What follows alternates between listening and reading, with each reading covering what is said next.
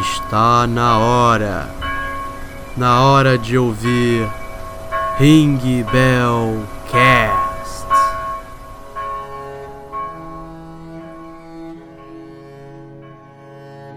Transmitir Drugs, aqui é 6K e agora é só sorriso. E aí galera, aqui é o Duda. Então, quem não gosta de dar uma boa risada? Fala aí pessoal, aqui é o Henrique lá do Pitaco e Prosa e o Joaquin Phoenix é o melhor homem do mundo. Só estraga ele ser vegano. Fala aí pessoal, aqui é o Yukio e vamos segurar esse hype aí que vocês estão exagerando.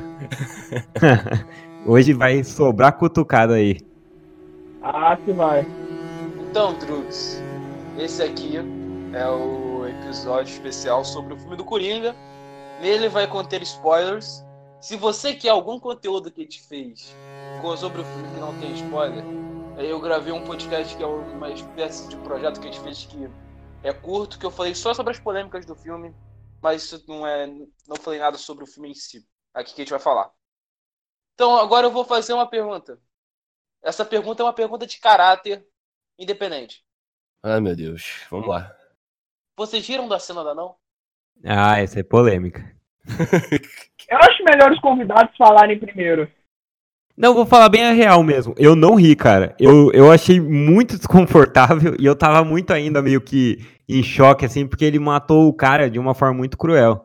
Assim, já jogando spoiler. É, porra, não tinha como. Eu, eu não tinha clima pra rir ali. Mó galera do cinema riu, mas eu fiquei meio assim, tipo, mó climão, cara. Não ri, não. Cara, eu vou ser, o, eu vou ser sincero aqui, de verdade. É, eu, eu ri, velho. Eu ri. Mas você não tem caráter, né, Henrique? Eu ri pra caralho. Eu consigo entender o Henrique, cara, porque eu também chorei de rir quando eu vi a cena do anão, cara. É porque puta corta clímax aquilo, cara. Você não espera que acontece. Eu não dei gargalhada no cinema. Eu dei, assim, aquela, aquele sorriso de canto de, de boca, assim, sabe? Mas eu, eu, eu achei graça. Mas eu acho que foi muito pela quebra, sabe? É, depois dele ter assassinado o cara brutalmente e vem esse, essa, esse alíviozinho. Sei lá, foi, foi a, minha, a única saída, assim, pro meu corpo. Foi uma risadinha, tá ligado? Então, esse filme, inclusive, ele foi a minha primeira experiência vendo um filme no, no, no Velho Continente. Eu, primeiramente, eu não sabia que aqui tem uma coisa interessante. Eu acho que se algum ouvinte mora aqui, sabe? Aqui tem intervalo no meio do filme pra quem quer ir no banheiro. Mentira. Cara, isso é maravilhoso. Sério, sério, Mentira. aqui tem. Eu tava. Sabe a cena que ele fala com a psicóloga? Depois que. A cena que ele fala tudo que eu tenho são pensamentos negativos. Então, cara, só digo uma coisa. Depo- Depois que acon- passa, que ele mata ela e a porra toda, o filme, a, a- a tela acaba, as luzes ligam e tá hora do intervalo. Aí você tem cinco minutos pra fazer qualquer coisa. Não, mas peraí, vocês cá. Peraí, você falou que você tá em Portugal, né? Que você falou? É, agora eu tô em Portugal. É, então, mas você falou errado aí, que ele falou tudo que eu penso é coisa negativa. Ele não falou assim, ele falou, ora pois, tudo que eu estou pensando, pensamentos negativos. Caraca, essa é a pior imitação de português de Portugal. Nossa, foi a pior imitação. Na verdade, foi a melhor imitação do Henrique imitando as coisas, porque o Henrique é assim nas imitações. É, não. Olha, cara, mas continuando, eu vou falar que eu, te- eu tenho uma coisa em comum com o Coringa, com o Coringa do Joaquim Phoenix, que é a nossa a trilha sonora do filme dele. As músicas que ele escolhe são muito boas, que pelo menos que o filme escolheu na trilha sonora. Eu sinceramente acho que ele é um forte candidato a vencer o, o Oscar, cara. Ele, ele atuou muito bem, o filme foi muito bom. É, eu gostei muito porque a trilha sonora conseguiu se adequar aos momentos de tensão. Por exemplo, dando um pequeno spoiler aqui, no final do, logo no final do filme, quando ele mata o Murray, que ele tá, tendo, ele tá discutindo com ele, tipo, a trilha tava normal. Aí quando ele começa a se exaltar, a trilha consegue acompanhar isso. Você, fica, você já tem a expectativa, vai dar merda, vai acontecer alguma coisa. Só que você não sabe o que é e a trilha consegue te envolver nisso. O Coringa matou o Taxi Driver, mano. Você não tem ideia. É. O, o negócio. O negócio que a trilha consegue. Assim, eu acho que desde o trailer, na real, eu já esperava um, um- esse feeling da trilha, né? De. Tanto que no, no, num dos primeiros trailers eles botaram aquela música, né? Smile, né? Do, do, do filme do Charlie Chaplin. Mano, aquilo, aquela, aquela música pra mim é o resumo do filme, assim. no áudio, sabe? É um negócio incrível. Tanto que toda vez que eu vou ver algum vídeo no YouTube que tem anúncio, alguma coisa, já começa essa música, começa aquele tim da música, você já sabe que é, que é do filme e tudo mais, já traz todo o clima de volta. Né? O filme foi, para mim, foi um filme excelente e tudo, mas vamos falar a verdade. O hype desse filme tá tão alto, em grande parte é por causa da polêmica que trouxe o filme. Vamos ser sinceros aqui. A gente talvez fosse fazer um podcast sobre o filme, a gente ia debater, a gente ia gostar, mas a gente não gostar tanto quanto a gente gostou se não tivesse a polêmica, eu acho. Eu, eu acho, na verdade, que as coisas estão muito hypadas. Aí não é, não é exclusividade do Coringa. Eu comentei isso num cast lá do Pitaco. Não, não sei se foi num cast ou numa conversa com o Henrique. Quando a gente falou de Dark, lembra? Que tudo virava coisa de outro mundo. Nossa, Dark é super inteligente. Meu, você tem que ver essa série. É só, é só mexer com viagem no tempo que já vira um absurdo, né? É, então, assim, todos os filmes mais dramáticos ou com uma ficção diferente ou um pouquinho diferente já tá virando uma coisa surreal. Eu acho que o, o meu hype, honestamente, pro, pro Coringa foi o Rockin' Fênix. Ele que quando foi escalado, foi, putz, agora foi que nem quando anunciaram o Batman, talvez como, como aquele cara lá do Mad Men, que eu esqueci o nome do ator, e eu é, que aí eu falei, pô, aí é irado. Mas então, o meu hype foi todo pelo Rock Cara, eu, eu discordo cara. até um pouco também do 6K, porque o hype, assim, é claro que depois que o filme foi lançado, o hype pode ter vindo um pouco pela polêmica, mas... Pô, não discorda do host não, mano. Por, não, assim, por pessoas de fora. Caraca, o Yukio me quebrou. Cortei o raciocínio dele. Cortou tudo. A gente só tem uma regra. Você, todo mundo é ambidestro. Você não, não pode falar, não pode mencionar a pessoa com B nem a pessoa com L. De resto, você pode falar o que você quiser. Uh, mas assim, eu acho que depois que o filme foi lançado, muita gente foi é, atrás do filme, quis saber. Gente que às vezes não, nem liga para cinema foi querer saber disso. Então esse hype eu concordo com você, que foi feito pela polêmica. Mas para mim, pra gente que conhece é, Coringa há tempo, sei lá, lê quadrinho, leu Piada Mortal, leu tudo, eu acho que o, o hype foi mais criado pelo, pelo como o Yukio, pelo Rockin' Phoenix, pela por tudo, cara, assim, a polêmica pelas mudanças do Coringa nos últimos 20 anos, né, que ele saiu do cara que era gangster, que só matava para um cara muito mais profundo, assim. Mudaram muito ele nos últimos A polêmica não a polêmica não me, me mudou nada no hype para mim, assim, sabe? Tanto que eu fui pro cinema num dos primeiros dias, a polêmica tava começando ainda, então assim, é, o hype para mim não foi modificado pela polêmica, não, cara. Na real, me deixou mais puta. Eu, eu, não entendi também se tanto esse Aue, porque, por exemplo, no Dark Knight a gente teve o caso lá do tiroteio também. Ou, ou tudo bem, pode ser que os caras falem, ah, então vai repetir, né? Mas, puta, eu não lembro de falarem tanto de outros filmes depois do Dark Knight. Só agora que virou uma coisa. Uma coisa que eu achei muito interessante no filme foi o fato de, por exemplo, é, ele pega a história do Piada Mortal que ele tenta mostrar, o Coringa, ele tenta mostrar o ponto dele de que, tipo, um dia ruim na sua vida pode te transformar em um psicopata tudo mais. E tem essa questão de ser ou não, dele estar ou não certo. Mas uma coisa que eu achei interessante no filme é que, apesar de todo o problema que ele teve, toda a surra, de tudo que, de merda que aconteceu na vida dele, o filme consegue mostrar, pelo menos para quem entende isso, que nada justifica o fato dele. Para quem tem bom senso, né? Nada justifica o fato dele, dele realmente começar a matar as pessoas. Não justifica isso. Foi uma coisa que eu achei até uma crítica que eu tenho bem válida ao filme da Malévola. O filme da Malévola era para ter mostrado que, apesar de toda a merda que aconteceu com ela, ela ainda continua sendo uma vilã. Ela foi introduzida no universo da Disney como vilã.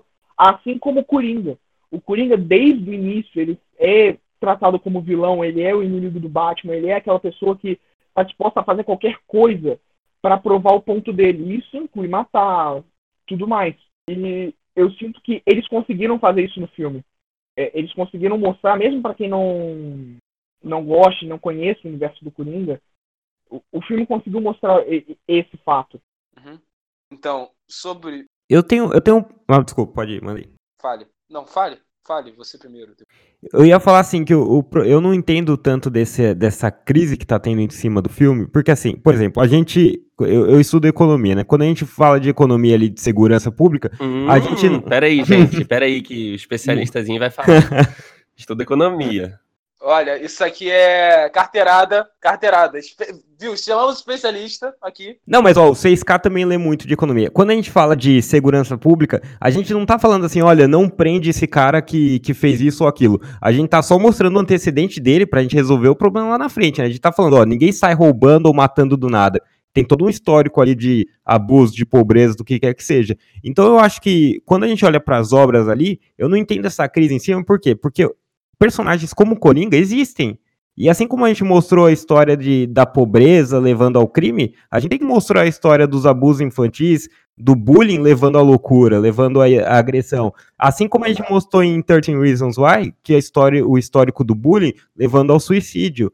Lógico que você tem que passar mensagem de conscientização, você tem que falar, olha, ele tá errado independente de tudo, mas omitir isso, que é o que parece que muita gente quer, que não mostre, eu acho até problemático. Como é que a gente vai resolver o problema do bullying, dos abusos, se a gente nem mostrar para as pessoas.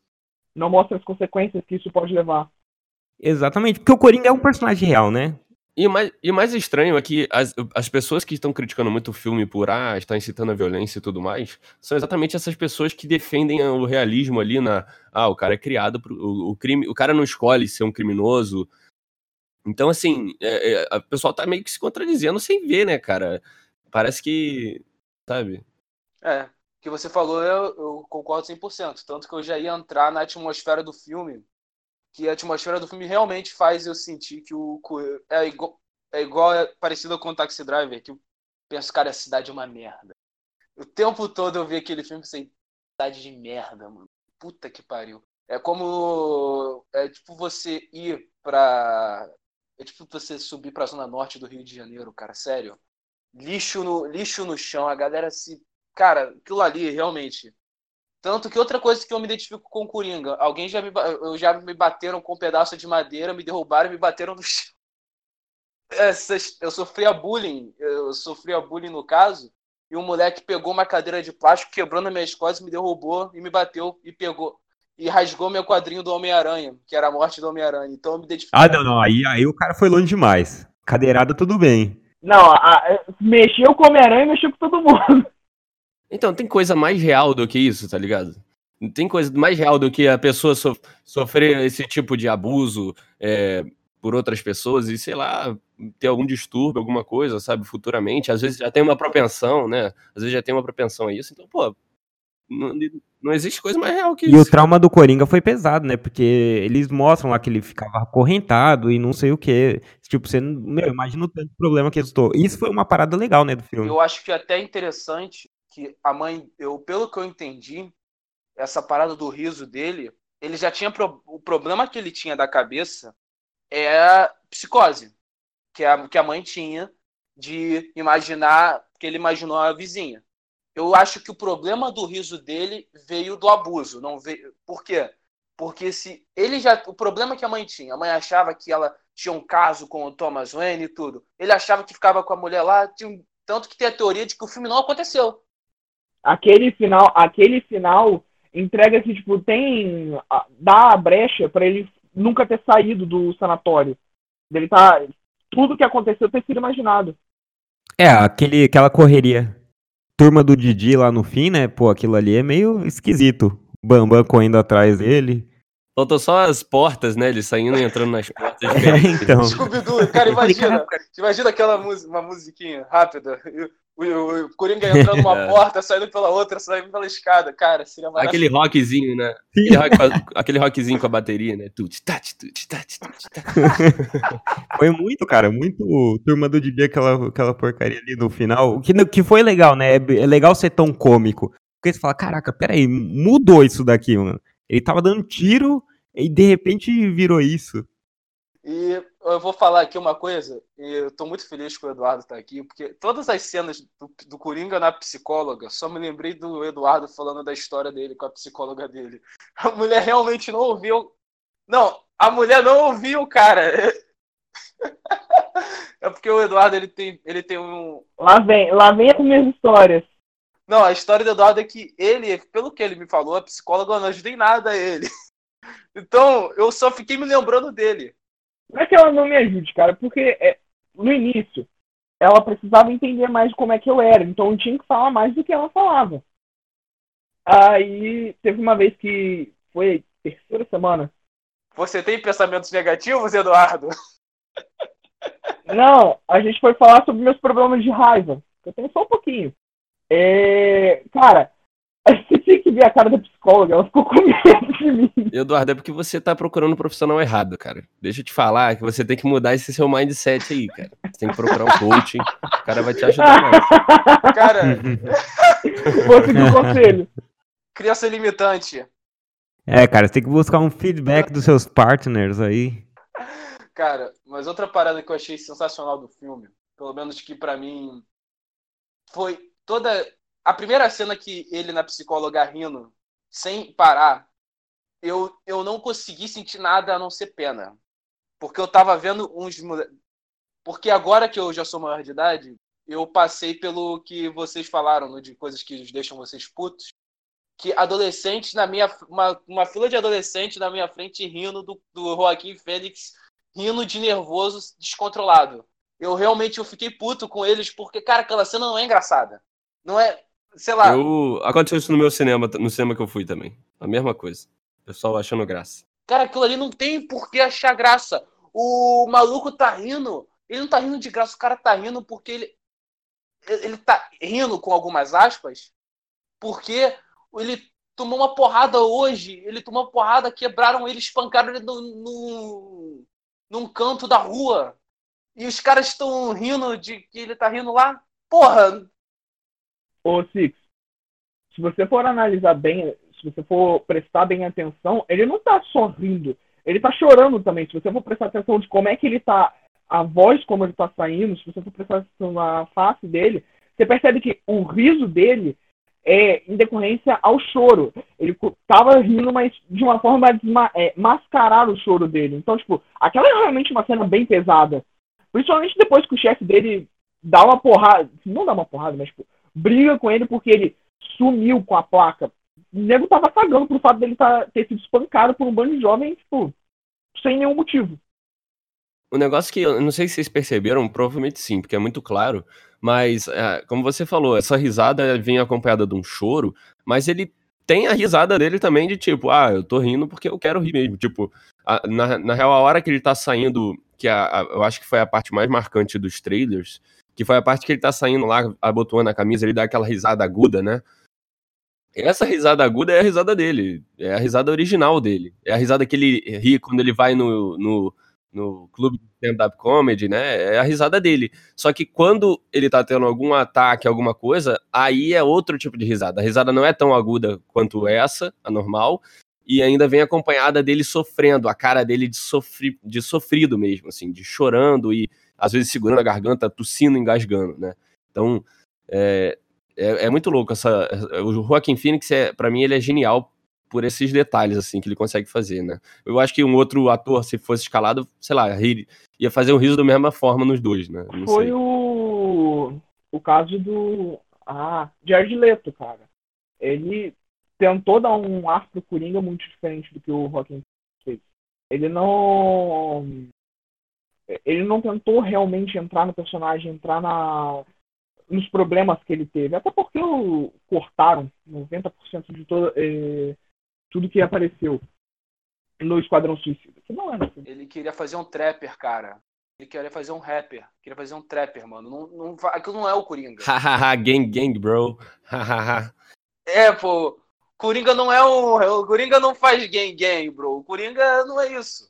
E uma cena que eu realmente sim, eu senti vergonha, tipo, é, pela situação em que o Joaquin Phoenix se encontrou, é aquela cena que ele tá no ônibus com a criança, a criança tá triste, aí ele começa a tentar fazer a criança sorrir, aí a mãe da criança simplesmente dá um chega pra lá nele.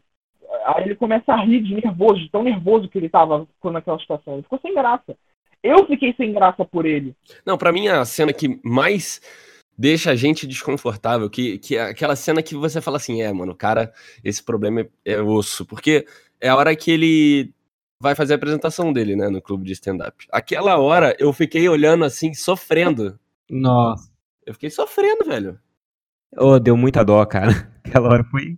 E uma coisa, e uma coisa que o, o Joaquin Phoenix fala quando o Bill, o, Murray, o, o Murray tá entrevistando ele lá no final do filme, que é que o Coringa vira e fala assim: Você é péssimo, Murray. Você começou a passar o meu, meu vídeo tentando me transformar numa piada. E ele estava certo. O Murray estava tentando ganhar audiência em cima dele, em cima eh, de uma coisa que o cara sofreu. O cara é iniciante, cara. Todo mundo já passou por isso.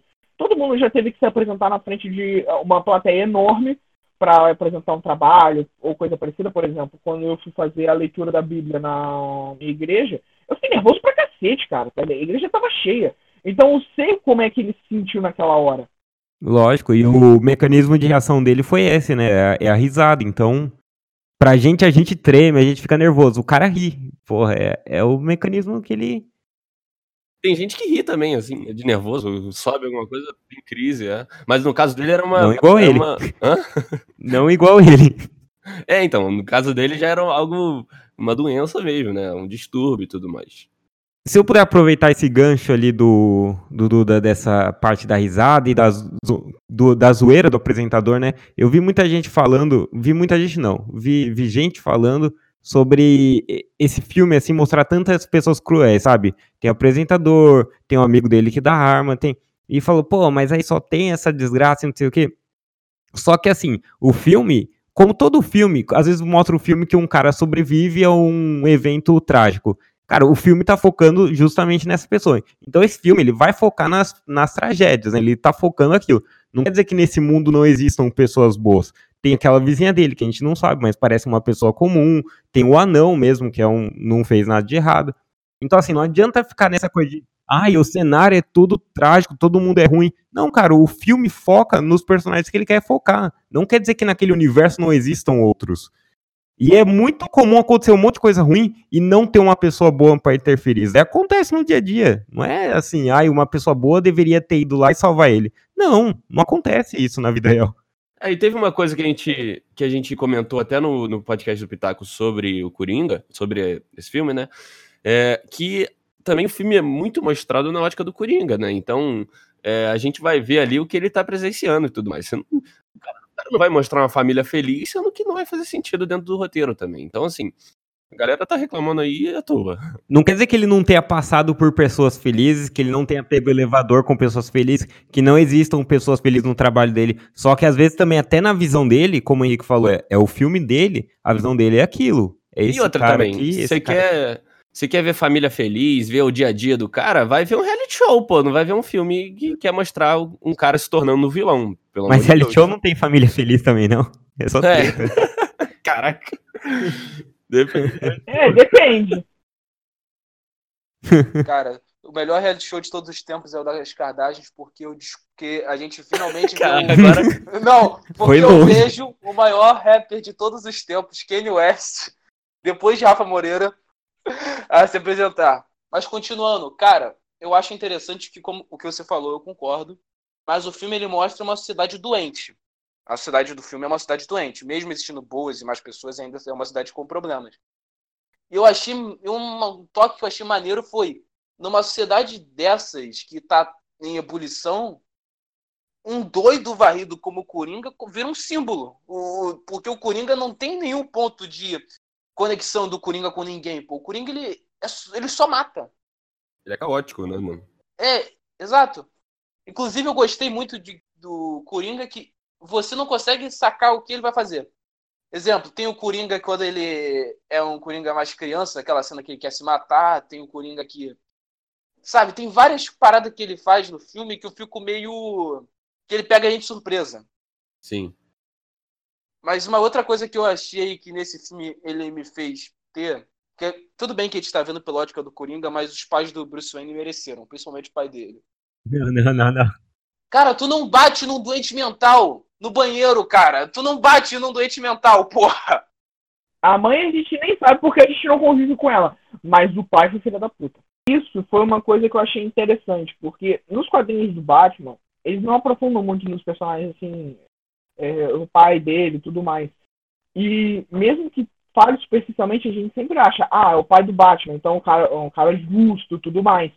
E quando você vai ver realmente a forma dele crua, como ele era na, na verdade, ele é um puta filho da puta. Ele falando que a cidade estava doente, tipo, ele era o único, ele não chamando todo mundo de palhaço, não pedindo desculpa, falando que ele era o único. É, é, o- é a última bolacha do biscoito. É a última bolacha do pacote. Então, mas aí, mas aí que tá o ponto, cara, porque é exatamente isso. A gente viu o filme na ótica do Coringa. Então, pro Coringa, ele é assim, ele é isso mesmo que você disse. Ele é um arrombado e tal. Mas pra muita gente ali em Gotham, ele deve ser o maior, tá ligado? E, e hoje em dia não tá muito distante disso também, tá ligado? Então, e a gente não pode esquecer também que aí no filme do Coringa a gente esquece dessas coisas, mas eu lembrei só depois do Pitaco também, o Thomas Wayne, ele mantinha uma caralhada de instituições filantrópicas lá em Gotham, um monte, assim, ele era um dos caras que provavelmente mais dava dinheiro ali, tinha aqueles orfanatos e tudo mais, então assim, a gente...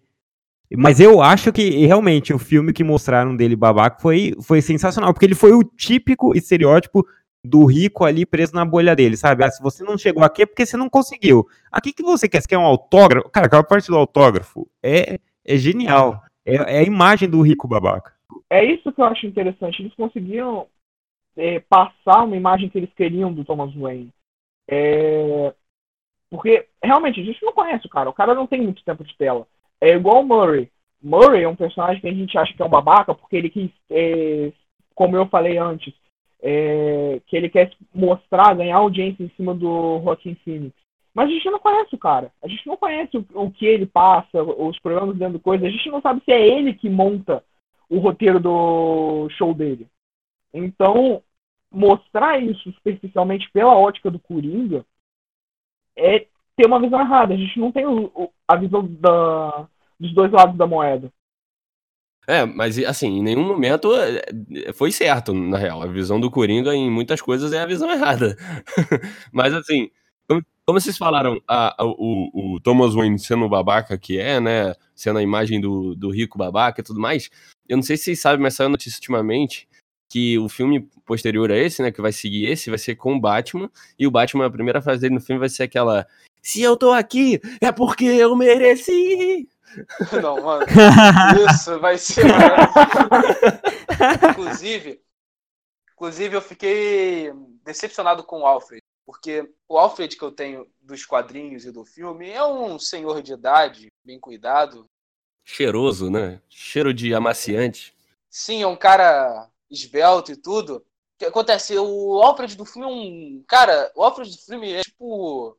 É um porteiro, mano. O Alfred do filme. Se você for parar isso? Não, ele não. Ele. Cara, ele. Se você já parar pra pensar, ele tava no portão lá do Wayne. O Bruce Wayne tava lá de um lado. O Alfred desse, desse universo do Coringa é um porteiro. É um porteiro, ele tá. Mas, então, vocês caras não gostam de porteiros? Só, só tô entendendo aqui a situação. Não, eu nada contra. Olha. Eu Então, também não sei. O se o porteiro. Depende, depende do porteiro. Porque todos os porteiros. Caraca, eu fico em choque. o porteiro indiano. A minha, minha dúvida é o porteiro indiano. Se o porteiro indiano eu realmente não gosto. Que isso, cara? Não! Que isso? Não! Cara, cara, os. Deixa. Isso aqui é um off-topic da minha vida aqui. Eu estava indo de trem, voltando pra cá, pra onde eu estou morando atualmente. Eu tava sentado lá do indiano. O indiano ele tava. Pensa o seguinte, sei lá, meia-noite. Eu tava dormindo. O cara botava. O cara tava sem fone de ouvido, igual um funkeiro lá do, do Rio de Janeiro, com música da Madonna alta do meu lado. Aí é foda. Ó, Cara, quer dizer que os funkeiros do Rio de São Janeiro os indianos. são os fãs da Madonna aí. Pô, mas Madonna é bom, cara. Não, Mado- não, não, não tô negando a qualidade da Madonna.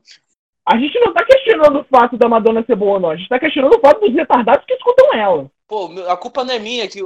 Olha, deixa eu explicar o seguinte. Nesse momento eu só tava. Porque eu tinha acabado de ver o filme do Coringa. Eu tava, caralho. Tudo que eu tenho são pensamentos negativos. Porque o cara. Sabe quando você tá com. Porque tem aquele, aquela parada pra você botar o apoio nos braços, né? Aham. O cara não contente de estar com a. tá sem fone, com a porra da Madonna alta, o cara tava querendo empurrar o meu braço pra ele ficar com a parada do, do lugar. Não, não só isso, tem outros casos que eu tenho problema é, sério. Indianos e eu, a gente. Mas, mas assim, qual era a música da Madonna? Dependendo da música, a gente tem que levar. Sinceramente, eu não conheço muito bem as músicas da Madonna. Eu nunca escutei ela direito. Eu não sei também, cara. Mas a minha relação com os indianos já teve um indiano que não queria me dar carona. que era na, na minha antiga escola, porque eu era brasileiro e ele achava que todo brasileiro era bandido. Ele realmente, depois de. Ele morava literalmente do meu lado. Ele não me deu, ele não foi pra escola só pra não me dar carona.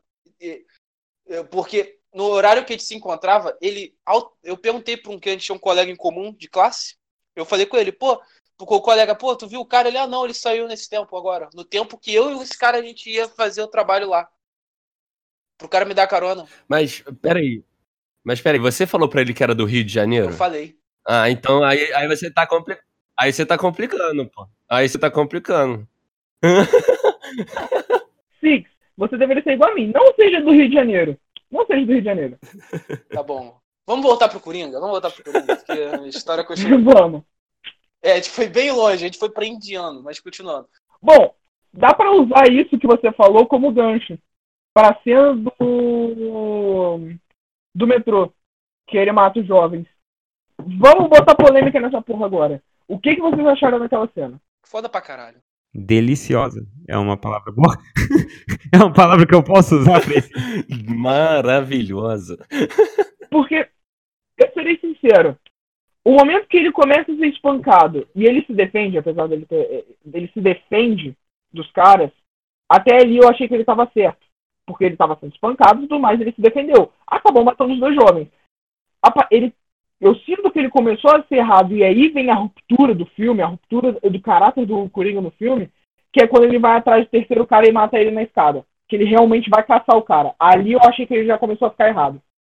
Aí foi puro prazer, né? Cara, é pra ganhar XP, era pra passar de nível, mano. Vocês também são muito. Ô, Eduardo, você não tá entendendo, cara. Quando a gente joga RPG, você já me roubou aqui umas duas vezes, cara. Não fica com essa porra aí, não. Não te roubei kill, não, cara. Tu já me Eu roubou. nunca te roubei kill no RPG. Tu já me roubou aqui uma vez. Quando? Você não lembra? Os caras vão acertar agora. Mas RPG é um jogo coletivo. RPG é um jogo coletivo. Você tem que ajudar um amiguinho mesmo. É, tá bom, tá bom. Vamos, vamos então sair. filho da puta tá reclamando que eu roubei kill dele uma vez. Esse desgraçado ele foi Admitiu, mestre, admitiu. RPG que eu joguei com ele, admitiu, esse filho da puta me fez roubar, perder três kills, cara. admitiu. Agora vamos continuar, vamos continuar falando do Coringa. Então, cara, essa cena, a cena do metrô pra mim, ela foi uma cena muito, eu tava muito fudido nessa cena porque foi, eu me senti desconfortável com ele na hora que ele começou a rir de nervoso porque a garota foi embora. E os caras começaram a bater nele, mano. Realmente, eu fiquei muito desconfortável e foi, uma, foi catártico, né?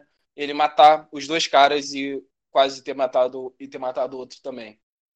Inclusive, eu achei uma parada interessante que a garota viu ele matando, né? Ela não saiu daquele vagão. Não, ela mudou, ela saiu de lá. Não? Não, ela mudou de vagão. Quando o cara. Quando o Coringa. Quando o Joaquim Phoenix começou a rir, É, quando ele chamou a atenção dos caras. É, quando ele chamou a atenção dos caras, o cara. Ela, ela muda, ela sai.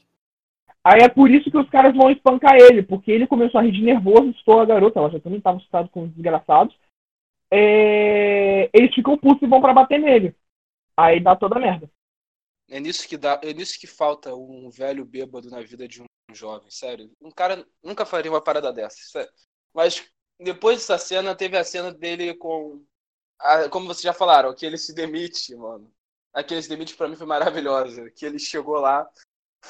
Ele fez basicamente tudo que todo mundo que quer largar algum emprego, alguma coisa, quer fazer. Ele chegou, xingou todo mundo, pintou a. pichou a parada, foi embora sorrindo, quase fez o cara. Porque o Gordo, o Gordo foi demitido também ou não? Se eu não me engano, o Gordon não foi demitido, não.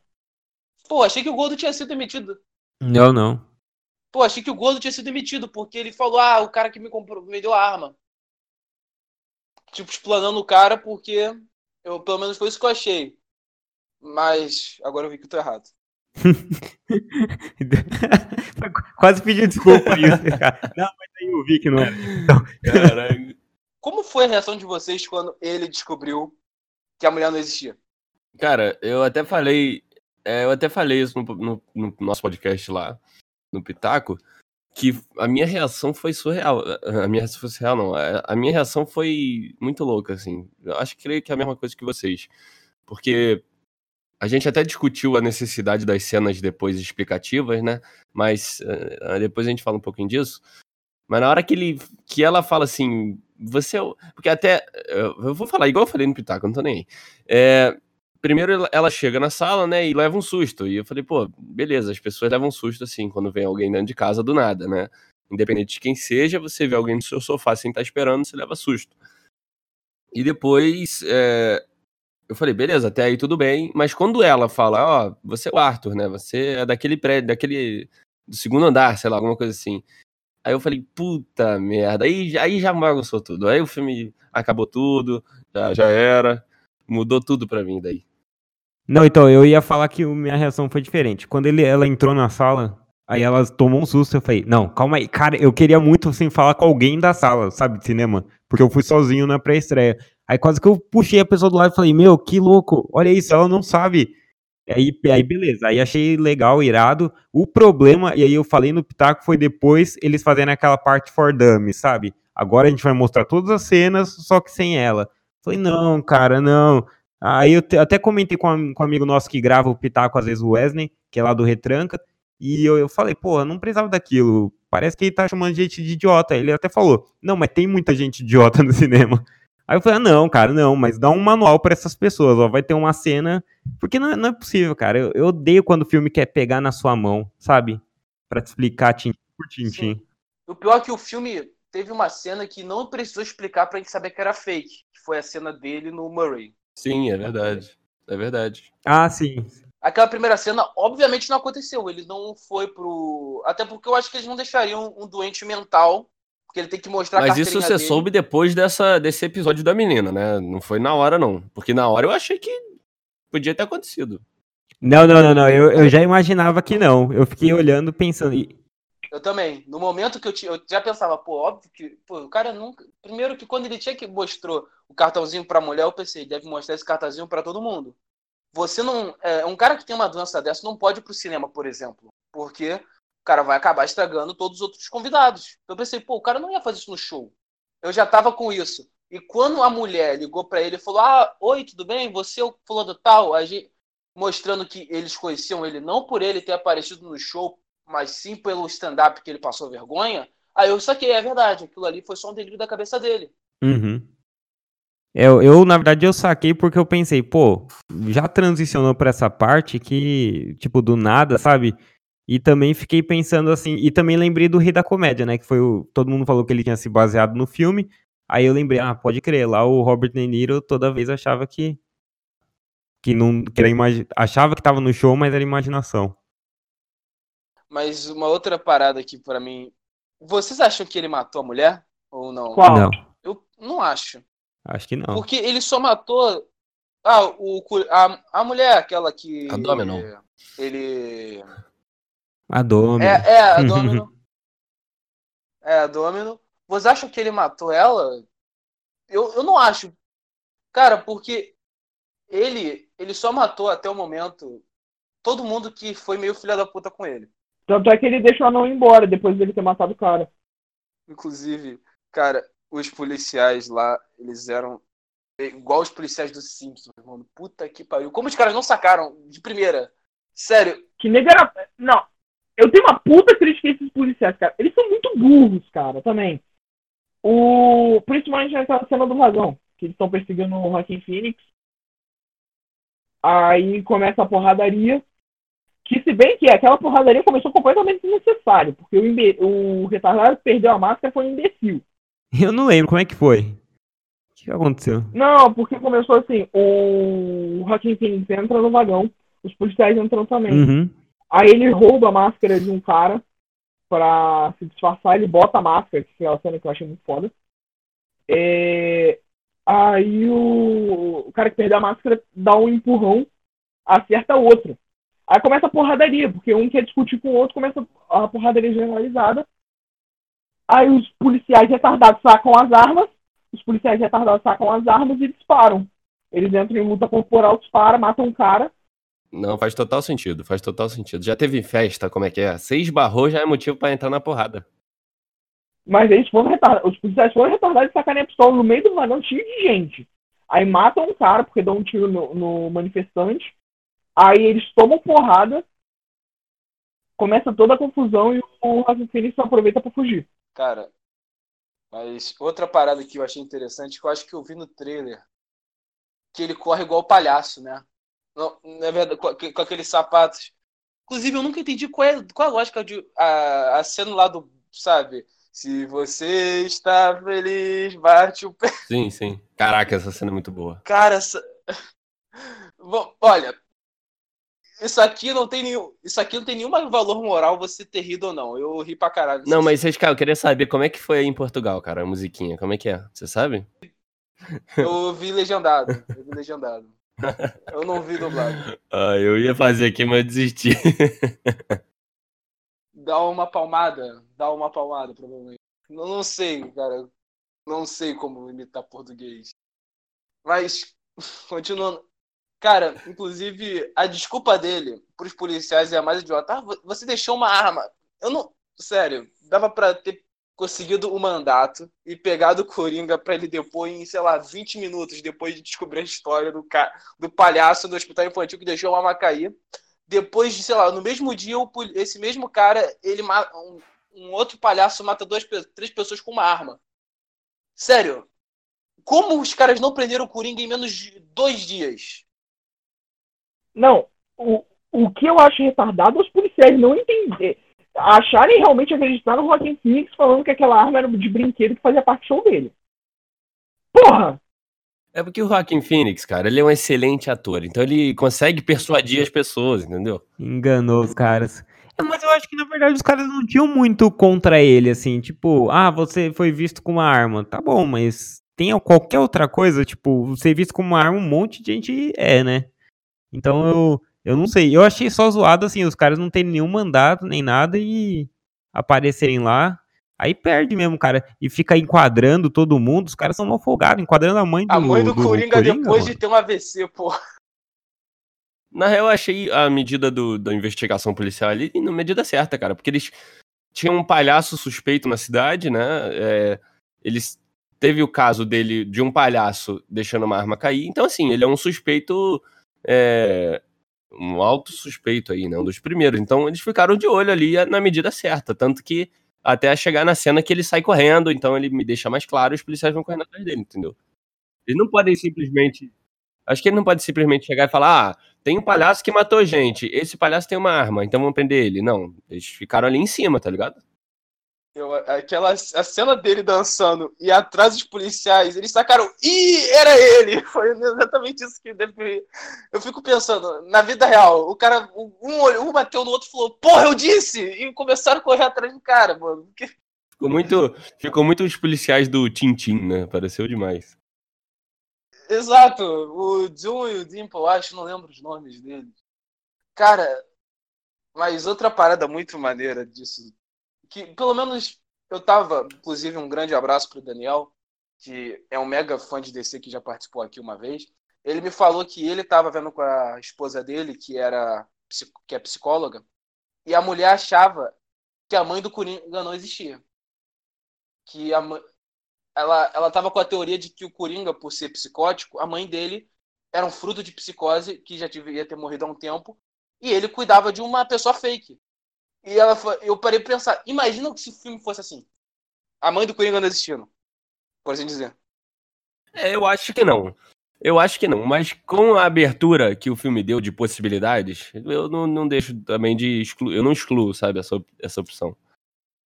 É porque na minha cabeça é o seguinte, ela já meio que comprovou que ela existia, porque os policiais foram falar com ele, ele estava no hospital, ver a mãe com AVC tinha pessoas em volta. Então aquilo ali para mim comprovou que a mãe dele existe. Mas pensando, se ela não tivesse o AVC lá e a mãe dele realmente não existisse no filme, eu penso, caraca, ia dar um ar dessa da maluquice dele muito diferente, muito maior, né? De que todas as pessoas que ele tem contato de verdade não existirem. Então, inclusive, eu gostaria que o filme deixasse algumas pontas mais soltas, porque eu entendo a galera que duvida que algumas coisas aconteceram. Mas para mim tá um pouco mais claro, assim, de que o filme. Não, ó, o que não aconteceu foi aquilo dele com a vizinha que foi mostrado, o resto foi aconteceu. Dito, né? É verdade. É, foi dito. Porque ele explicou porque... muito, né? Isso, tudo ficou explicado, até o fato dela não existir. Então, não me pareceu um filme que nem eu até citei o Ilha do Medo, que o cara deixou várias pontas soltas. Tudo bem que Ilha do Medo você consegue construir um quebra-cabeça e chegar à conclusão lá que o cara tá louco.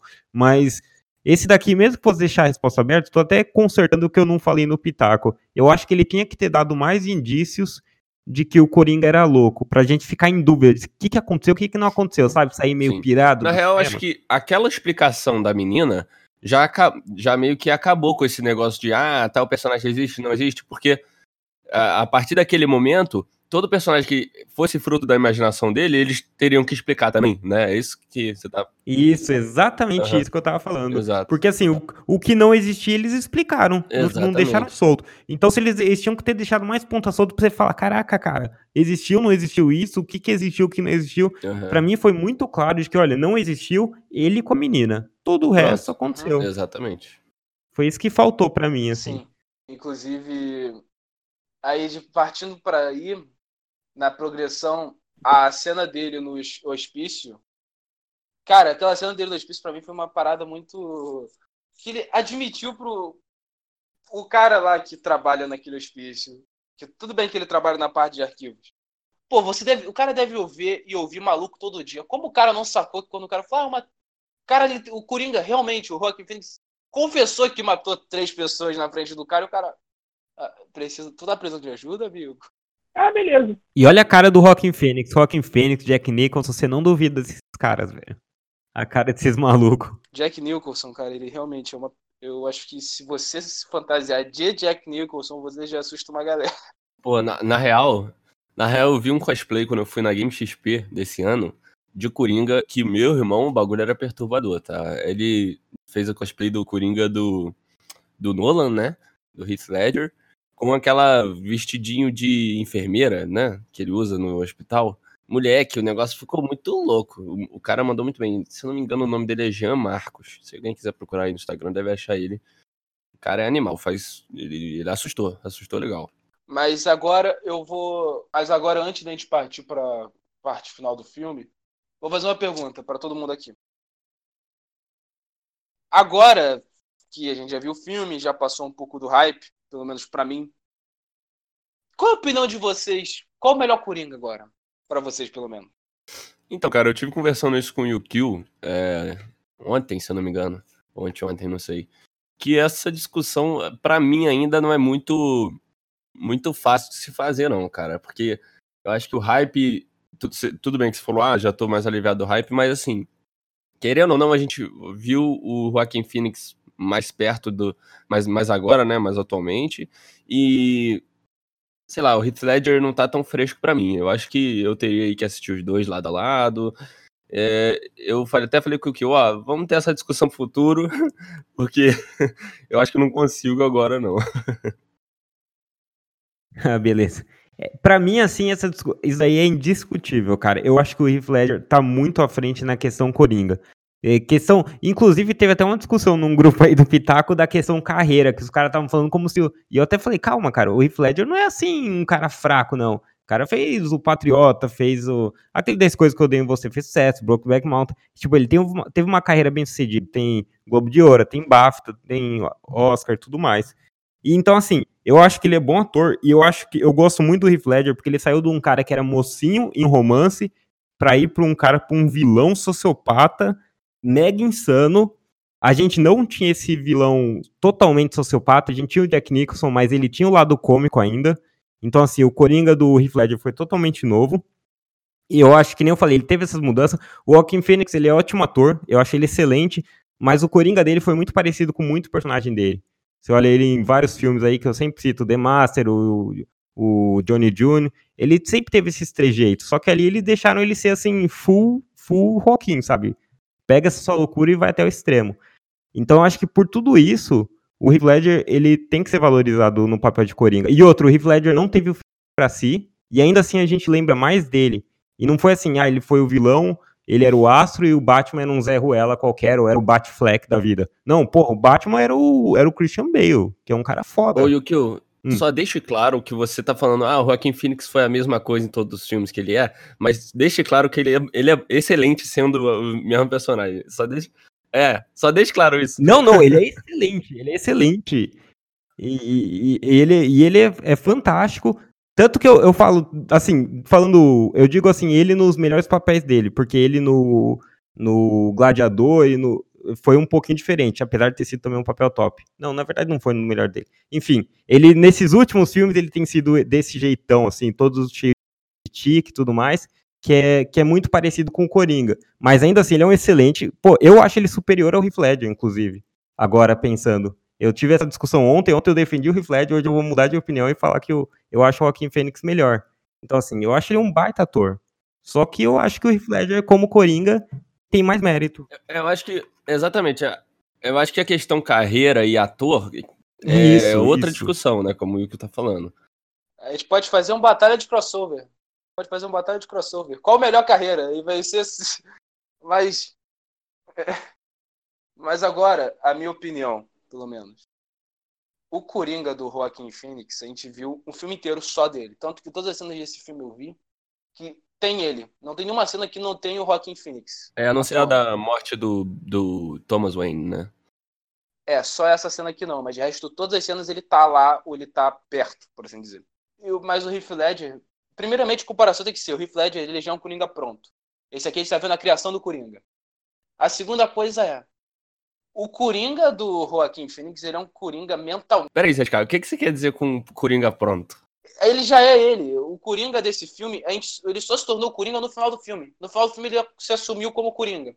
A gente tá vendo a criação do Coringa. No outro, ele já aparece, eu sou o Coringa. E outra questão Eu achei, que, eu achei que você tava falando do estilo de Coringa que o Heath Ledger levou, e não... Mas eu entendi, entendi agora. E outra Pode- coisa é o seguinte, o Heath Ledger, se você for parar pra pensar, ele é um Coringa mais próximo dos quadrinhos, porque ele é um Coringa mais inteligente. O Coringa do Joaquin Phoenix, ele é um Coringa mentalmente limitado. Não questão de problema psicológico, mas questão de... Realmente, ele não é um cara muito inteligente, ele é uma pessoa normal. Normal ou até um pouco mais pra baixo. Tá? Talvez até uma pessoa um pouco mais burra, não querendo ofender o Joaquin Phoenix, se você ouviu isso. Porque, cara, ele debateu dois minutos com o Murray, perdeu a paciência, deu um tiro nele. O Coringa do Heath Ledger, ele botou, ele polarizou Gotham em metade ma- destruir o Batman. Ele fez a, a população odiar a polícia. O cara, ele tacou o zaralho em Gotham em menos de um mês. Sim, apesar dele dizer não, não ser estrategista, né? Ele falar, ah, não tem estratégia e tal, o cara é, é um, um exemplo de um estrategista ali, né? Ele bola, bola todos os planos dele minuciosamente, né? Não, o engraçado do Heath Ledger, como o Coringa, é porque ele não é só um mestre dos planos. Ele também é o cara do plano B. Ele tem o tempo todo, dá alguma merda, ele, sa- ele já tem a, contra, a contramedida perfeita para poder lidar com aquilo. E uma coisa, entrando na minha opinião sobre quem é melhor, eu acho que, sinceramente, o Heath Ledger é melhor. O Coringa é melhor, até porque ele tem menos tempo de tela e ele se tornou mais cativante. Ele conseguiu deixar a marca dele com poucos minutos de tempo de tela no filme do Batman. O Joaquim Phoenix, ele teve um filme só pra ele. Pode ter deixado a marca dele, só que, sinceramente, eu acho que seria um, até um tanto quanto incompetente da parte dele se ele não tivesse feito isso. Porque o filme é basicamente dele, é ele sozinho, ele não tem contracena com o Batman, com o Pinguim ou coisa parecida. É ele exclusivamente. Tanto é que Então, mas sabe uma, uma coisa, opinião minha? Essa, esse argumento de, ah, ele não teve tempo de tela, eu entendo que a- o tempo que o, que o Joaquin Phoenix teve de construção era, foi bem maior e do Heath Ledger foi bem menor. Mas assim, é, olhando os dois Coringas, os dois Coringas, tipo, o Coringa do Joaquin Phoenix e o Coringa do Heath Ledger, cada um sendo Coringa ali naquele, no momento, o- os trejeitos, tudo mais. Entendeu? É isso que. Essa discussão que vem na minha cabeça, eu não consigo entrar numa decisão, entendeu? É, e esse- tanto que esse argumento de tempo de tela não, não acaba não pesando tanto pra mim. Sim, eu também tenho essa discussão, tipo, ignorando, se os dois tivessem um filme exclusivo deles, qual seria melhor? Pra mim é muito difícil entender isso. Até porque, um, o Coringa do Heath Ledger, ele já é um Coringa pronto, como, se- como o pessoal vive dizendo. É, então, eu não sei como é que se daria um filme solo dele. Eu não sei se seria ou criação dele, como teve do Joaquin Phoenix, seria só um filme exclusivamente dele fazendo as merdas que ele faz. Então, é um pouco difícil você julgar isso. o Origens, porque antes de ser o filme do Ben, antes da morte do Heath Ledger, o- a ideia do Nolan, pelo que eu vi, eu não sei se alguém quiser confirmar, era o Coringa era o Batman indo no asilo Arkham do universo do Nolan. Pelo menos eu vi que essa era essa parada. Era uma coisa assim do gênero do filme. Mas terminando meu raciocínio, eu acho que eu prefiro o Coringa do Joaquin Phoenix. Porém, o melhor Coringa para ser um inimigo do Batman é o Coringa do Heath Ledger. Que o Coringa do Heath Ledger, ele não só é um inimigo, não é só é caótico e imprevisível, como ele também consegue criar estratégias. Ele é um cara muito, ele é um person, é um vilão, ele é um vilão de fato. Ele não é pura e simples um agente do caos, como é o, o Coringa do Joaquin Phoenix. Logo, eu colocaria o quê? Um Coringa, um Coringa que eu acho mais interessante, que é o novo Coringa. Porém, o melhor Coringa ainda tá com o Heath Ledger. Eu posso só acrescentar mais uma coisa? O Henrique falou que ele não conta muito tempo de tela, ou essas coisas de dividir com. Que Eu, eu acho um ponto positivo, assim, você dividir com um cara do nível do Christian Bale e você ainda ganhar, né, o filme. Não, mas eu digo assim, você falou que você não conta tanto essas coisas. Só que você não acha que se os dois estão pau a pau, você tem que ter um critério de desempate? E aí toda essa coisa do, do Heath Ledger roubar a cena, do Heath Ledger ter toda essa variação de trejeitos de um cara do de um filme de ação, de aventura, de um cara de filme de história, do cara do mocinho num filme de adolescente, do cara sociopata. É, todo- todas essas vantagens ali do Heath Ledger não conta como um ponto positivo a mais pra dizer, porra, esse cara tem algo a mais ali que ele merece ser, tipo, o melhor, considerado o melhor. Eu não sei nem se existiria o Joaquin Phoenix sem o Heath Ledger, né? Sim, sim, eu concordo com tudo isso que você falou. Eu, eu só não consigo, eu só tento na minha cabeça decidir quem é o melhor sem contar com isso, sabe? Olhando pra cada coringa. E isso é muito difícil, pra mim tá sendo muito difícil. Mas como o CSK falou, é, tem, tem esses dois pontos. O Joaquin Phoenix pra mim é um excelente coringa também, por ser por trazer essa essência perturbadora do personagem, sabe? O personagem maluco, o cara psicótico, ainda botam ainda um distúrbio nele pra ficar algo mais pesado ainda. E, e também, esse foi o primeiro Coringa que teve uma, uma origem completa ali, né? Assim, no cinema. Então, o, o, e o Heath Ledger, como ele falou, também é um ótimo inimigo pro Batman. Então, eu fico nessa dualidade de tipo, qual que. Qual que vai. Entendeu? É difícil pra cacete essa merda pra mim. Ó, e olha só que legal, você citou a, a risada dele, né? Olha como você trazer uma coisa nova e legal pro filme. Como que se traz, não um Save Marta, sabe? Tipo, É, exato. isso daí é, é legal, é novo. Aham. Nunca ninguém pensou. Aí você vai lá no outro é Salve Marta. Não, Não. não. E acrescentando o Eu que vou o qual é falou, o, eu vou dizer qual é o maior problema do Batman do Ben Affleck, é porque ele é gordo, vou falar a verdade. Caraca. Porque não tem, cara, isso, não cara? tem como o Batman. Não, desculpa. O cara não Desculpa. gosta de gringo, o cara não gosta de gordo. Que tá, tô ficando preocupado Não, eu aqui. não, não, eu amo todo, eu amo todos os gringos. Eu amo todos os, eu amo eu, eu amo o quê? 5 bilhões e meio da população mundial. Só não amo 1 bilhão e 500 milhões. O resto eu gosto de todo mundo. Cara, cara, o, cara me, esse mesmo indiano que me deixou que não me deu carona, eu teve um dia que eu estava que eu tava voltando da na chuva, na chuva, molhado, encharcado. O cara passou de carro do meu lado, parou. Oi, tudo bem? Oi, tudo bem. Ele fechou o vidro e continuou andando. Mas vocês, cara, você acha que brasileiro nenhum faz essas merdas lá fora? Imagina quanto que brasileiro irrita. Eu acho que brasileiro faz, eu acho que todos os motivos para as pessoas odiarem a gente são justificados. Eu não tô dizendo que a gente não é escroto, mas tô dizendo que todas as minhas experiências com indianos até o momento não foram positivas. Espero que tenha um indiano ou indiana que seja uma pessoa muito maneira e eu me torne amigo dessa pessoa de Tem, verdade. tem. O Dave Patel lá não é, não é indiano? Sim. Pô, tem um bilhão. tem gente boa, cara, cara. tem um bilhão e 500 milhões de anos. Eu preciso só de um que seja legal pra eu tirar, pra eu tirar esse. você não conheceu o indiano quando tava nos Estados Unidos? Que era legal? Eu conheci. Ele não era indiano, era paquistanês. Ah, tá. É tipo a diferença. Ah, não, tem indiano, um monte de indiano gente boa, pô. Pô, tem um, meu- tem um monte de indiano. Se não existe um indiano gente boa, é impossível. Caraca. Ah, mas, mas tem um monte de brasileiro. E vai saber, tem gente caçando brasileiro gente boa aí também. Eu sei. eu- Então, inclusive, quem tá caçando brasileiro gente boa, pega o meu número do WhatsApp, porque eu sou um cara muito. Aí, ó, cara. Olha o cara Cara. se promovendo, mano. É, não, se, se achando gente boa, assim. Eu só não falo a merda que ele falou, porque eu sei que ele vai usar isso como desculpa pra usar, é, me sacanear por outra coisa. Tá bom, vamos continuar então. V- Vamos continuar. Mas voltando à parte do, do Coringa, eu queria acrescentar só uma coisa que o Yukio falou. É, com relação à diferença do. é, o que o Ro- acrescentaram pro Joaquim Phoenix, que é a risada dele ser uma, um distúrbio, eu acho isso interessante, porque cada Coringa, o do Heath Ledger e o do Joaquim Phoenix, tem um caráter é, muito particular. O Joaquim Phoenix tem essa, esse lado do, da risada compulsiva dele. Ele ri toda vez que está nervoso.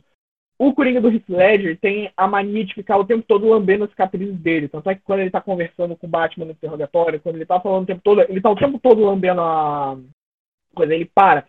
Isso é uma coisa que você percebe. Nem o Coringa nunca fez isso.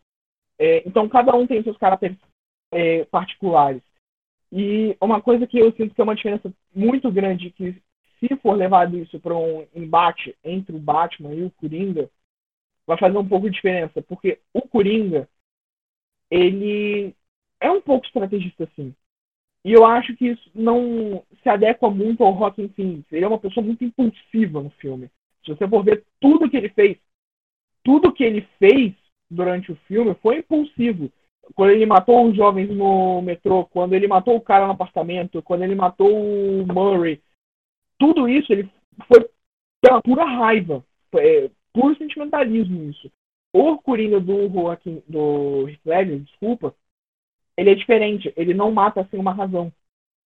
Então, mas aí eu tô, eu tô com o Henrique nessa, que eu acho que é uma outra origem. Porque, assim, que nem quando a gente pega o, ori- o Coringa antigão, década de 60, 70, o Coringa era um gangster ali com a ganguezinha dele que roubava banco. De repente a gente viu o Coringa, assim, muito mais cômico, né? É o do Romero, isso, Feira da Fruta, né? E aí depois a gente viu. a tia do Batman.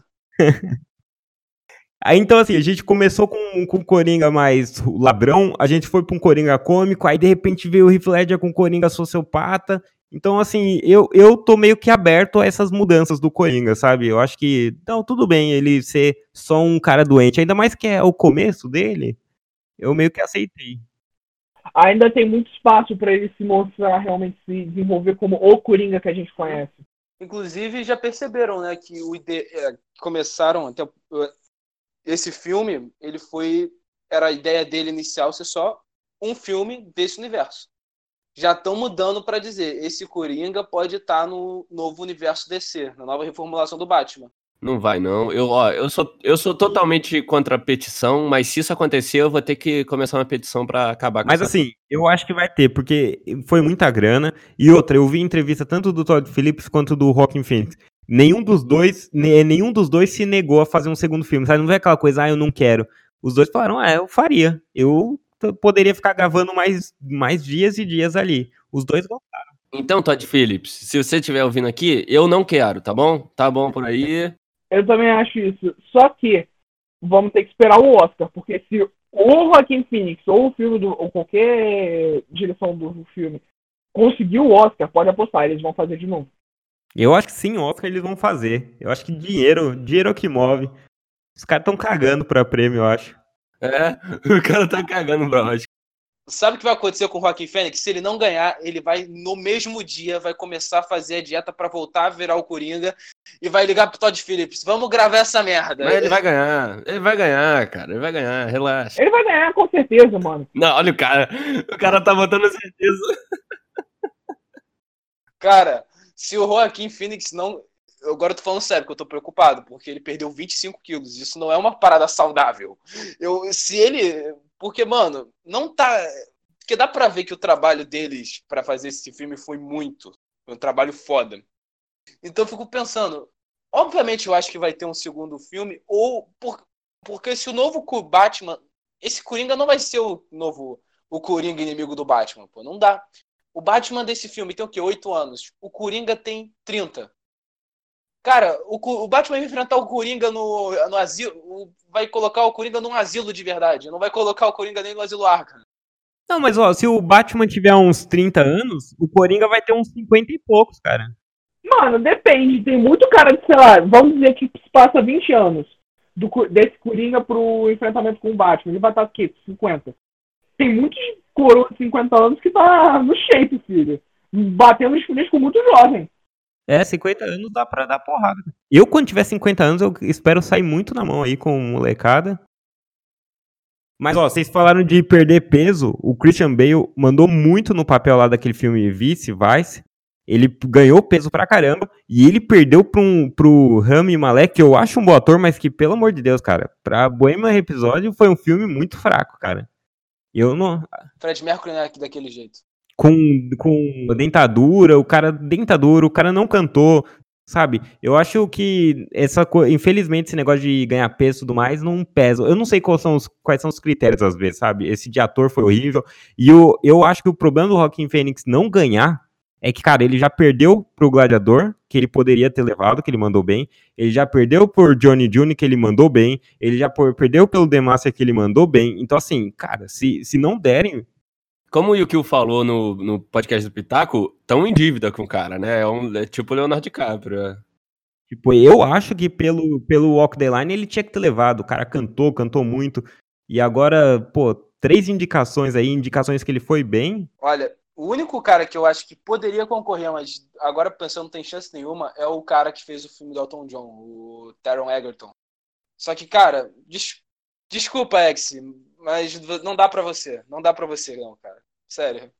Sendo sincero, eu tenho um pouquinho de problema com o Oscar, porque eu acho que tem muito favoritismo dentro daquilo. É, Então, eu acho que se tiver alguém, por exemplo, tem alguém que o Joaquin Phoenix não se dá bem lá dentro. Porra, vai, pode apostar, esse cara vai fazer de tudo pra, pro Joaquin Phoenix não ganhar. Porra. Ah, porque eu lembrei agora do Antônio Bandeiras no filme Dor e Glória. E eu acho que ele vai ser indicado pra melhor ator. Eu não sei se vocês viram que é um filme mais B, mas eu recomendo. Ele mandou bem demais, cara. Bem demais mesmo. Eu acho que ele pode concorrer pau a pau ali. Eu, eu daria o Oscar pro Joaquin Phoenix, não, não só pela dívida, mas também porque eu acho que foi melhor. Mas como o Oscar às vezes gosta desses filmes mais, né, mais cult, pode ser um, uma pedra no sapato aí. Se for, ah, filme B, filme, filme B, filme assim, filme cult, dá pra Bacurau logo, pô, se for nessa, nessa levada de filme. Mas, cara, aí chega na melhor parte do filme, que é o final. Aquele final, mano, é sério, aquele final eu considero que é a melhor cena do Coringa pra mim. Quando eles batem no carro da polícia, aí tiram ele lá de dentro, ele começa a, a dançar em cima do carro, fazer o sorriso com o próprio sangue dele. Cara, melhor cena do Na filme. verdade, ca- Eduardo, a gente, eu já ia começar que tem a cena que ele descobre que a mãe era doida ele mata a mãe. Cara, a cena que ele mata a mãe, depois, depois da cena que ele mata a mãe, eu não consegui ver o. Entrou mosca na minha boca, porque eu não consegui ter- terminar o filme sem estar com a boca de caralho!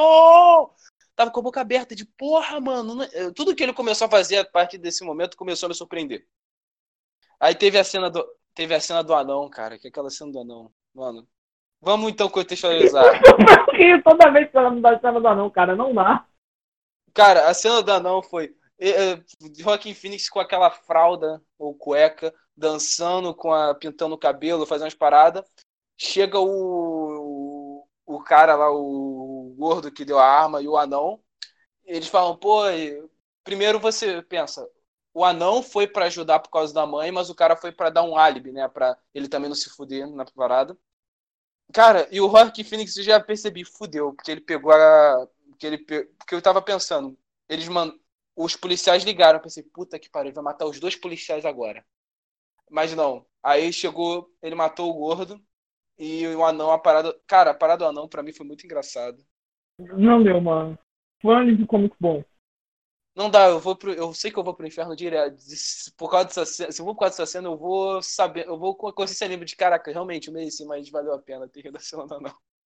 Aí depois, a cena dele, cara, aquela cena, ainda mais depois do filme todo, dele subindo aquela escadaria com aquela corcunda, com o pesar da vida dele, ele descendo como Coringa, né?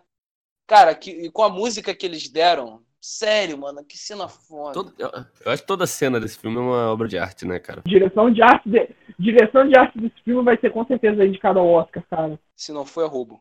Se não foi, eu... se não foi, a gente. Não, se não foi, a gente vai criar o nosso próprio Oscar. Se não for, eu vou criar o meu próprio Oscar. Não, a gente faz petição.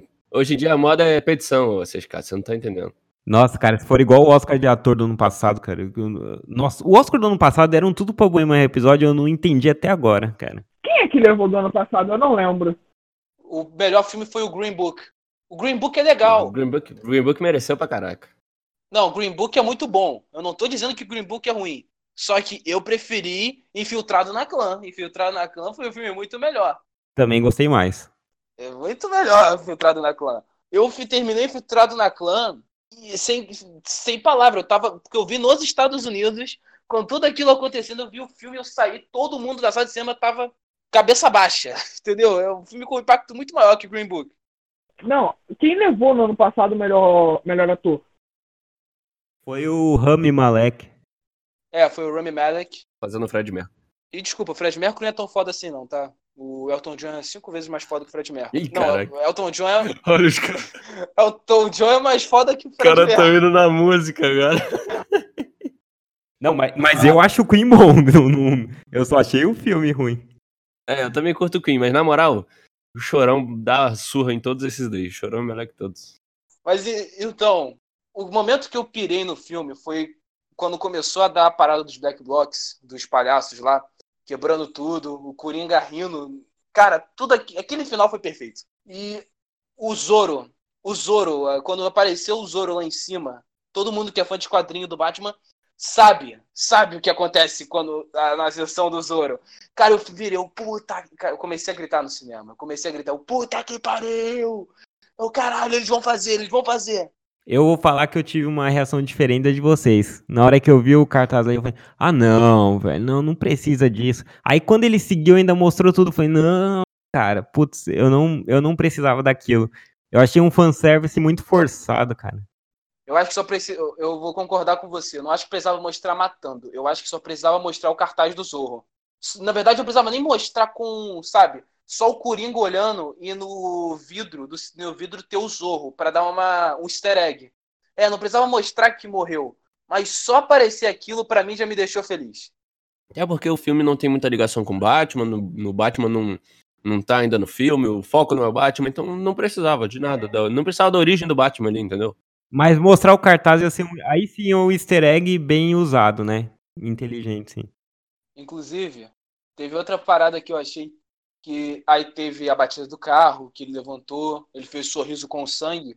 É, e teve a cena dele lá com a com a psicóloga do hospício, que ele falou de uma piada e a mulher falou que não entendeu. Eu vou só falar a minha visão dessa o que pode ser o que eu suponho que seja piada. Vocês lembram que quando ele estava no psicólogo, na psicóloga, ela mostrou que é a frase dele, a tradução da frase é a minha morte vai fazer mais sentido do que a minha vida. E o filme todo ele flerta com o suicídio, quando ele tira as paradas da geladeira, quando ele fala toda hora que a primeira piada do knock knock pro Murray era ele estourando a cabeça. O filme todo ele flerta com o suicídio. Aí o que eu pensei? Eu pensei que a piada para ele seria o Coringa, mesmo que sem querer, ele causou um caos na cidade, criou um movimento, matou o um, um mega bilionário, uma das pessoas mais influentes da cidade, e no fim a piada seria: ele vai morrer, logo ele não vai sofrer nenhuma consequência disso. Tanto que no fim eu pensei, ele tá fugindo, a minha cabeça era, ele tá fugindo para ele se matar. Não que ele tava fugindo para sair do asilo, lá do hospício, ele tava fugindo para se matar do jeito, de qualquer jeito ele ia se ma- pra terminar a piada que ele ia contar. Porque eu tava lembrando toda hora do Piada Mortal, porque no Piada Mortal o Coringa morre. Eu pensei, como esse filme é um filme separado, esse cara vai. Esse Coringa vai morrer. Pelo menos foi esse insight que eu tive. Alguém teve algum insight do que talvez fosse a piada ou não pensou nisso? Pô, não pensei, cara. De verdade. Não, mas seria. Mas agora vamos falar a verdade. Seria maneiro. Seria maneiro. Pô, só pra dar uma. Uma afagada no meu ego. E isso daí é liberdade. Se você for pensar que essa fosse a interpretação, isso daí é liberdade para eles criarem um novo Coringa, outra pessoa que pegasse o manto do Coringa, uma pessoa mais jovem que enfrentar o Batman. Ou seja, não ia ficar um cara de 50 um velho pra caralho, que depois o Batman ia dar uma surra nele e enfiar no asilo normal. E tem outra parada que eu achei interessante, que mesmo que esse filme não fosse do Coringa, fosse só de um comediante maluco, que vamos falar a verdade, comediante é a espécie de. É uma, é uma das paradas que tem mais doido varrido que existe. Porque cada. Porque para você ter. Um exemplo que eu dou sempre é o Arthur Petri. Cara, é só. Se você ouvir isso, Petri, a gente realmente curto o seu conteúdo. Só que vamos falar a verdade, você é doido, cara. Tu, é meio, tu tem uns probleminha, tem uns problemas aí meio. Você é meio tantã. é, tu, tu bate mais lá do que pra cá, cara. Depois da história da Baqueta e outras paradas que ele fala, eu realmente. E todo comediante você percebe que é uma pessoa que, querendo ou não, ele pega alguma coisa ruim, as coisas da vida, do cotidiano, que podem ser ou boas ou ruins, mas normalmente são ruins, e o cara dá um jeito de arranjar a graça. Então, o, então eu pensei, cara, até o Alan Moore deve ter pensado quando criou Pedra Mortal. O Coringa ser um comediante fracassado faz todo sentido. para ele já ficar doido. Então é outro aspecto que eu achei legalzinho de comentar. Mas, meu, você já, já tava na fila do mercado assim, meu, e uma pessoa quis cortar a fila, velho. Nossa, é muito engraçado. Existem comediantes aqui no Brasil que são sensacionais. Petri é um deles.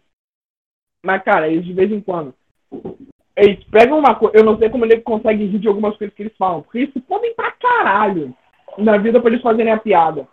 Eu acho isso engraçado, porque eles, eles flertam muito com isso durante o filme. Meu pai fala uma frase que eu, é verdade: pimenta no cu dos outros é refresco. Caraca, seu, seu pai inventou essa, essa frase? Pessoal, se vocês pudessem dar uma nota pro filme do Coringa, qual seria? Pode ser 0 a 10, 0 a 5, 0 a 100. Mas se ele der 10 eu der 5, é, e a minha for a máxima e a dele for a máxima também, como é que funciona? cara, você faz equivalência, cara. Eu vou falar a nota que eu dei no IMDB. Deixa eu até pegar aqui. Eu dei, ó, eu dei 8 no IMDB. É, eu fiquei entre dar 8 e 9, ou 9 eu dei 8. Achei que faltou alguma coisa pra eu meter um 10 aqui. Tá bom, então.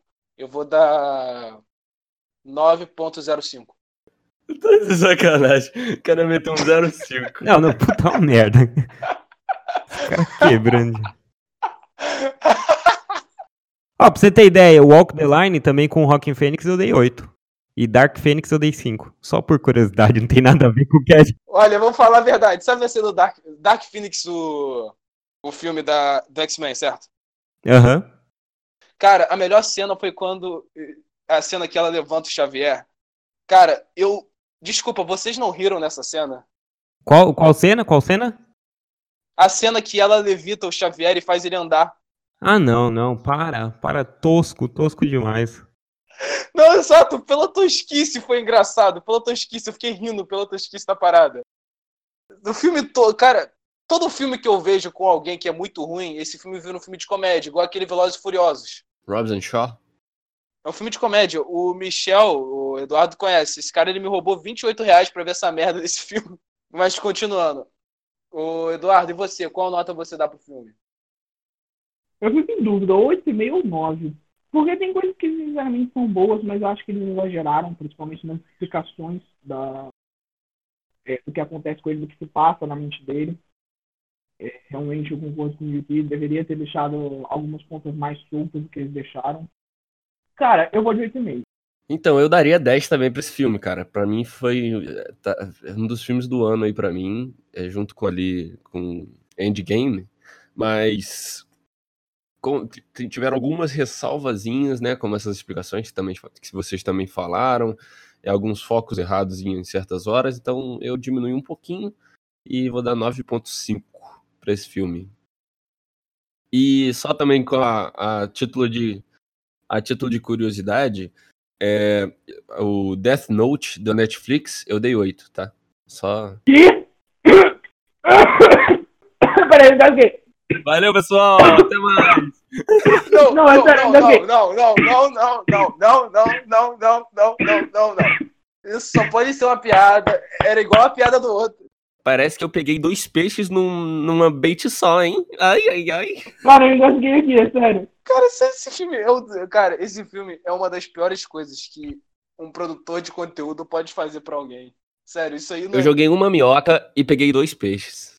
Sou muito pica. Então, Drugs, ouvintes, muito obrigado por terem ouvido até aqui essa conversa sobre o filme do Coringa e também sobre alguns assuntos um pouco não ortodoxos. Um pouco? Caraca. É, né? A gente foi falar de Queen. Exato, mas, na minha, mas eu já posso dar a minha opinião. O filme do Queen não foi um filme bom. Inclusive, musicalmente, o Fred Mercury não é tão foda assim. Não, vou falar aqui, é a minha opinião. Essa aqui é a minha opinião. O Fred Mercury, ele foi foda. Ele foi muito foda. Porém, o Fred Mercury, ele não consegue. Porém, o, Fre... o Queen é foda como grupo. O Fred Mercury, ele era muito bom, mas ele precisava do grupo para ser genial. Não, não, aca- acaba, acaba com o jovem. Não dá mais. Não dá mais. Chegamos num ponto que eu não consigo. Daqui a pouco o cara tá falando que MPB é bom também. É melhor. Vamos acabar aqui, vamos acabar aqui.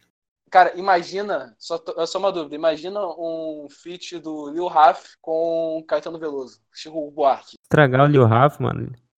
Não acho que o Rafa Moreira conseguia salvar a MPB, não? É, na real, o Rafa Moreira, se ele comprar o, o espoleto, fica, o espoleto fica bom. Ca- Caraca, agora a galera que é fã do Espoleto vai ficar meio. Existe fã do espoleto? Que cara merda. O cara que é fã do espoleto assumido, o cara tá no fundo do poço, velho. Então, mas continuando. Drugs, muito obrigado por terem ouvido até aqui.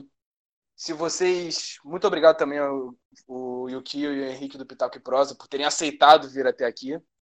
Muito obrigado mesmo. Foi muito, foi muito divertido, foi muito interessante, foi muito legal ter vocês aqui. Obrigado, Eduardo, que está sempre aqui. Então, ele já é de casa. Qualquer dúvida, qualquer dúvida sobre o, qualquer dúvida, qualquer ideia, qualquer sacada que tiveram do filme, mandem-nos no e-mail arroba, no e-mail ringbellcastoficial@gmail.com. Vocês também sigam o Pitaco Prosa, que eles, como eles falaram, também fizeram o próprio podcast deles, um sobre Coringa. Sim, já tá no ar. Ó, Pitaco e Prosa vocês têm no Spotify, Apple, Google Podcast. Exatamente, todas as plataformas aí, também tem o nosso site, que é pitacoprosa.com, se você quiser ir ver também lá no feed do site. Mas tem todas as plataformas aí pra você ver, rede social também, Twitter, Instagram, tudo arroba pitacoprosa. Junto, né? Isso, tudo junto. O Ring Bell, a gente também tem o nosso blog, o nosso blog também é mais humilde, porque a gente ainda não comprou o domínio, que é ringbellcast.wordpress.com. E nossas redes sociais é ringbell. As minhas redes sociais, as do Eduardo, vão estar na descrição para caso vocês quiserem xingar a gente. Caso você for um fã de Queen, ou de MPB, ou de Spoleto, ou de cultura da Índia, qualquer coisa dessas você pode xingar a gente. E é isso. Muito obrigado por ter ouvido mais um episódio. E tchau. Valeu.